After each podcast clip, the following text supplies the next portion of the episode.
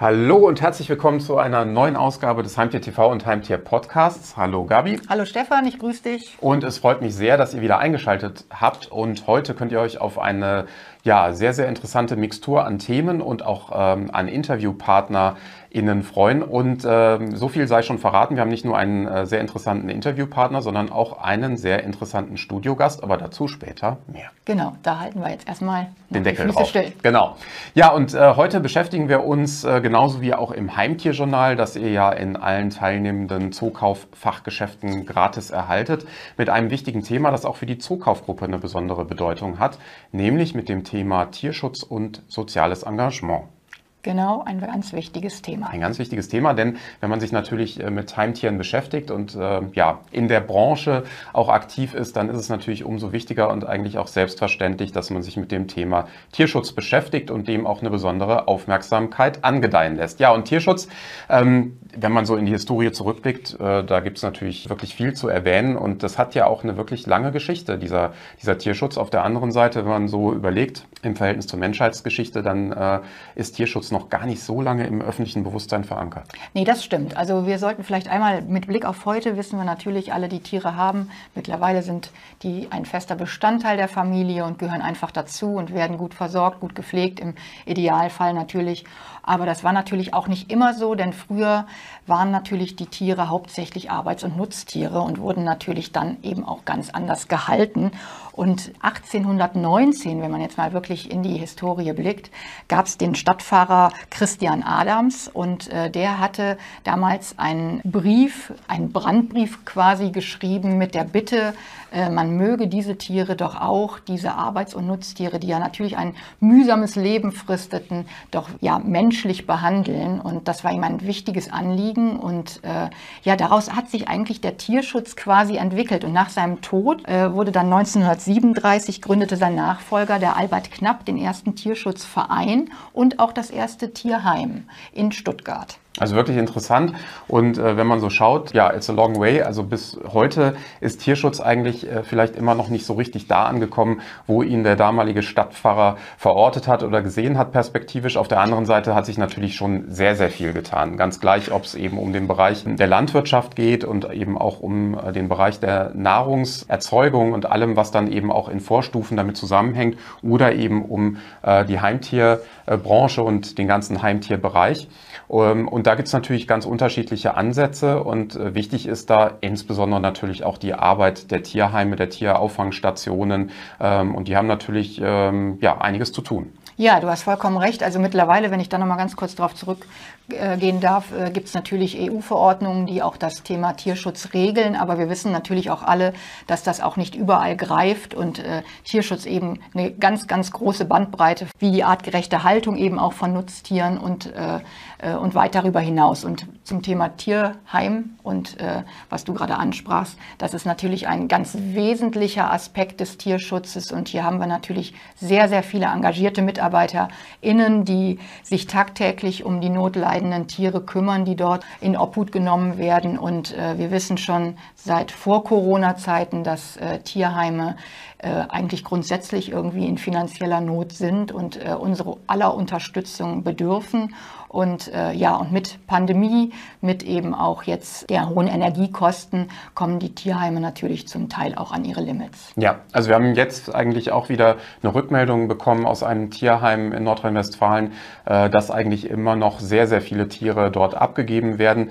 Ja, die Kehrseite der Medaille, auf der anderen Seite gibt es äh, scheinbar immer noch auch eine relativ hohe Nachfrage, zumindest bei diesem konkreten Tierheim, äh, dass eben auch wieder viele Interessentinnen, Interessenten sagen, wir möchten eben auch ähm, ein Tier in unsere Obhut äh, nehmen. Also das ist dann zumindest der positive äh, Aspekt des Ganzen. Und über den Tierschutz hinaus oder sagen wir mal die Arbeit in den Tierheimen hinaus, die natürlich auch sehr stark durchs Ehrenamt getragen ist, gibt es natürlich noch andere Komponenten. Wir haben auch bewusst diese Themenwelt im Heimtierjournal sehr breit gefasst, ähm, weil es gibt natürlich noch andere Bereiche, wo sozial Verantwortung übernommen werden kann oder übernommen wird, wenn es eben auch um äh, Tiere, um Heimtiere geht. Ja, das ist richtig. Also mittlerweile ist das Thema natürlich auch nicht nur bei den TierhalterInnen angekommen, sondern auch bei vielen Herstellern, die äh, eben sich im Bereich äh, sozial engagieren. Und das heißt zum Teil, dass natürlich durch den Erlös gewisser Produkte, äh, Markenprodukte eben auch ein Teil des Erlöses eben in Meeresschutzprojekte oder andere Projekte äh,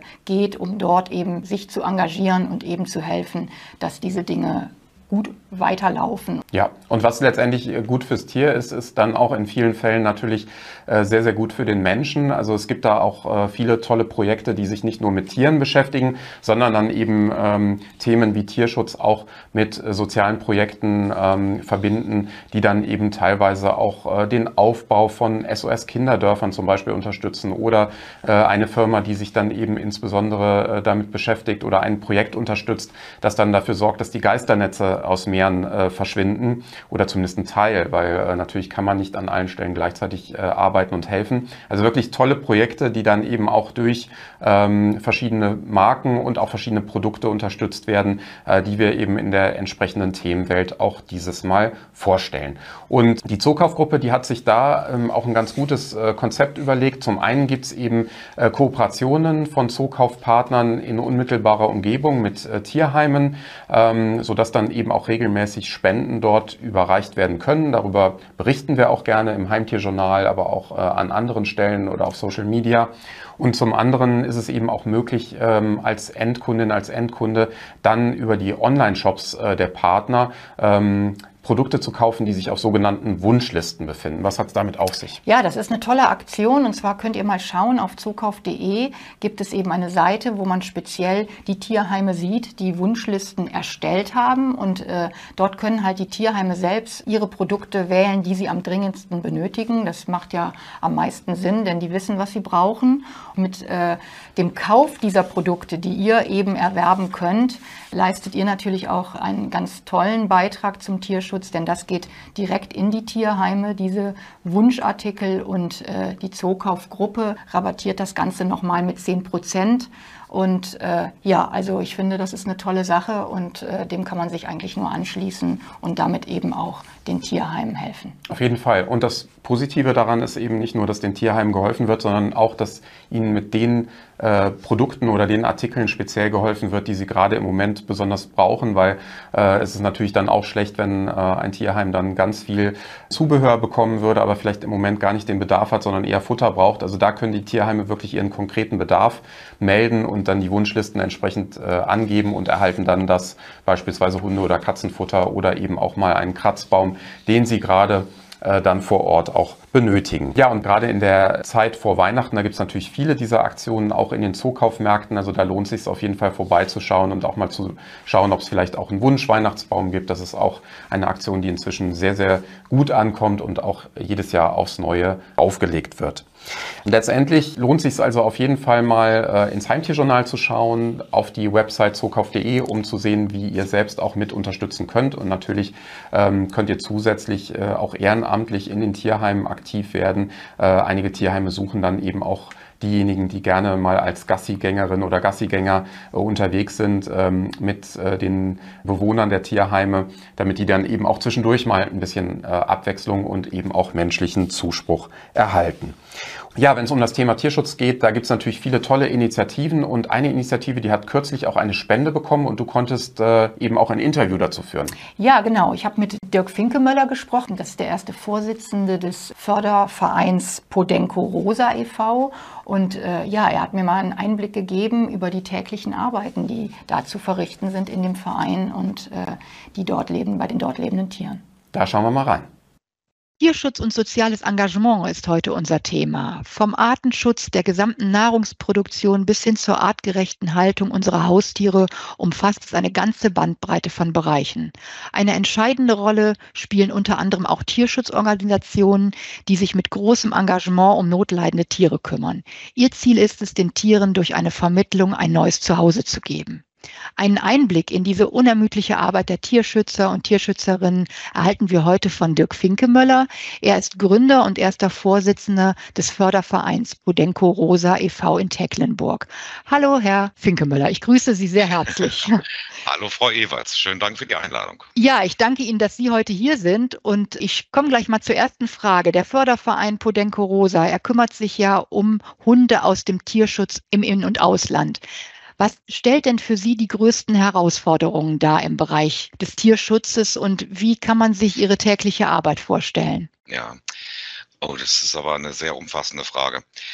Äh, die größte Herausforderung ist sicherlich die ganze Logistik erstmal. Also mit den Kolleginnen und Kollegen an der Front, sage ich ja immer, im Ausland zusammenzuarbeiten, zu gucken, welche Hunde haben oder hätten eine Chance in Deutschland. Mhm dann zu schauen, welche Hunde zieht man zuerst, ne, damit es auch schnell geht, damit wir auch möglichst viele Hunde abbauen aus unseren Rettungsprojekten. Ähm, diese gesamte Logistik unter einem Hut zu bringen mit der Platzanzahl, die wir hier in Tecklenburg haben, das ist sicherlich schon mal eine sehr große Herausforderung. Dazu kommt, dass wir hier auf dem Hof ja Rudelhaltung haben. Das heißt, die Hunde müssen ja auch untereinander und miteinander harmonieren, was nicht immer im Vorfeld gegeben ist. Das müssen wir natürlich auch uns ganz genau anschauen und immer einen Plan B haben, falls es nicht klappt. Mhm. Also das ist schon mal äh, der Anfang im Prinzip einer, einer jeden Tierschutzarbeit mit dem einzelnen Hund. Und äh, ja, und dann geht es natürlich hier vor Ort weiter. Wir müssen passende Familien suchen. Wir müssen schauen, wie soll die Familie aussehen.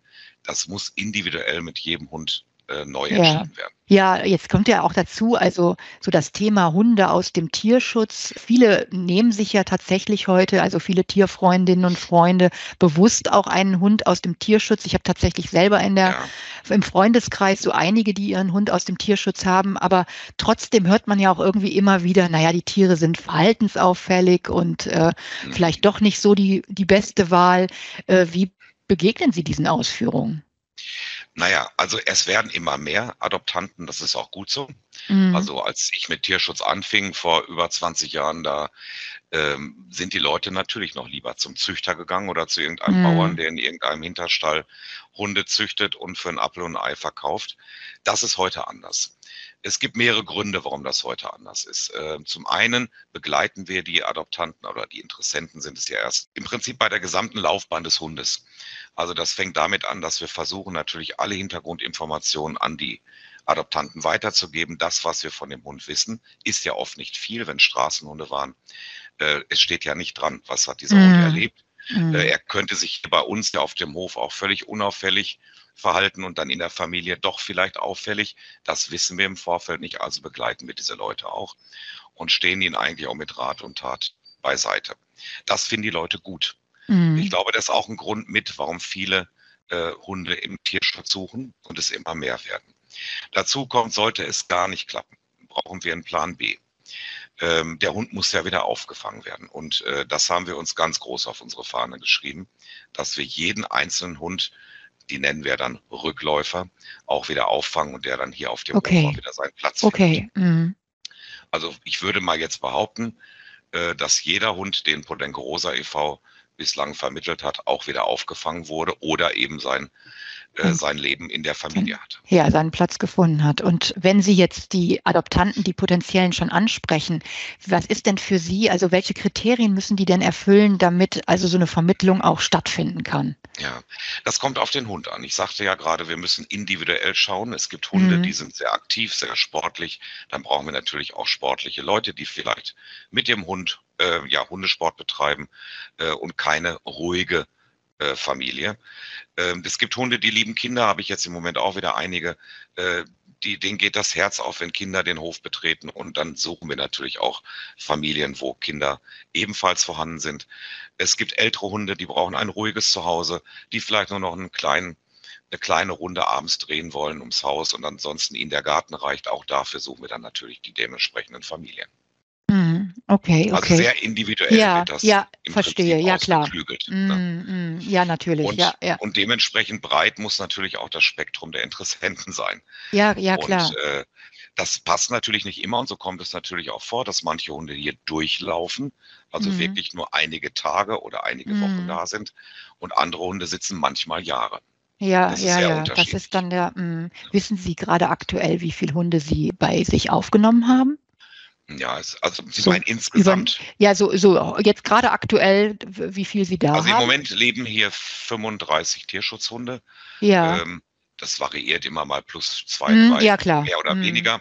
Mm. Äh, in diesem Jahr weiß ich, weil ich es vorhin, vorhin nochmal angeguckt hatte, haben wir um die 130 Hunde Oha. vermittelt, mm. beziehungsweise auch mm. rübergeholt. Ja. Ach, wie toll. Ja, wir haben aber auch immer deutsche Abgabehunde, mhm. äh, die, die, dann aber bei uns nicht unbedingt im Hof, auf dem Hof im inliegenden Zwinger nachts sind, sondern in Pflegefamilien oder bei mir. Ich wohne ja auch auf dem Hundeschutzhof weil ja. die mit in der Wohnung sind. Ne, das sind dann okay. meist die deutschen Hunde. Vielleicht jetzt noch eine abschließende Frage. Wir sind ja jetzt schon quasi fast wieder am Ende hier unseres Interviews.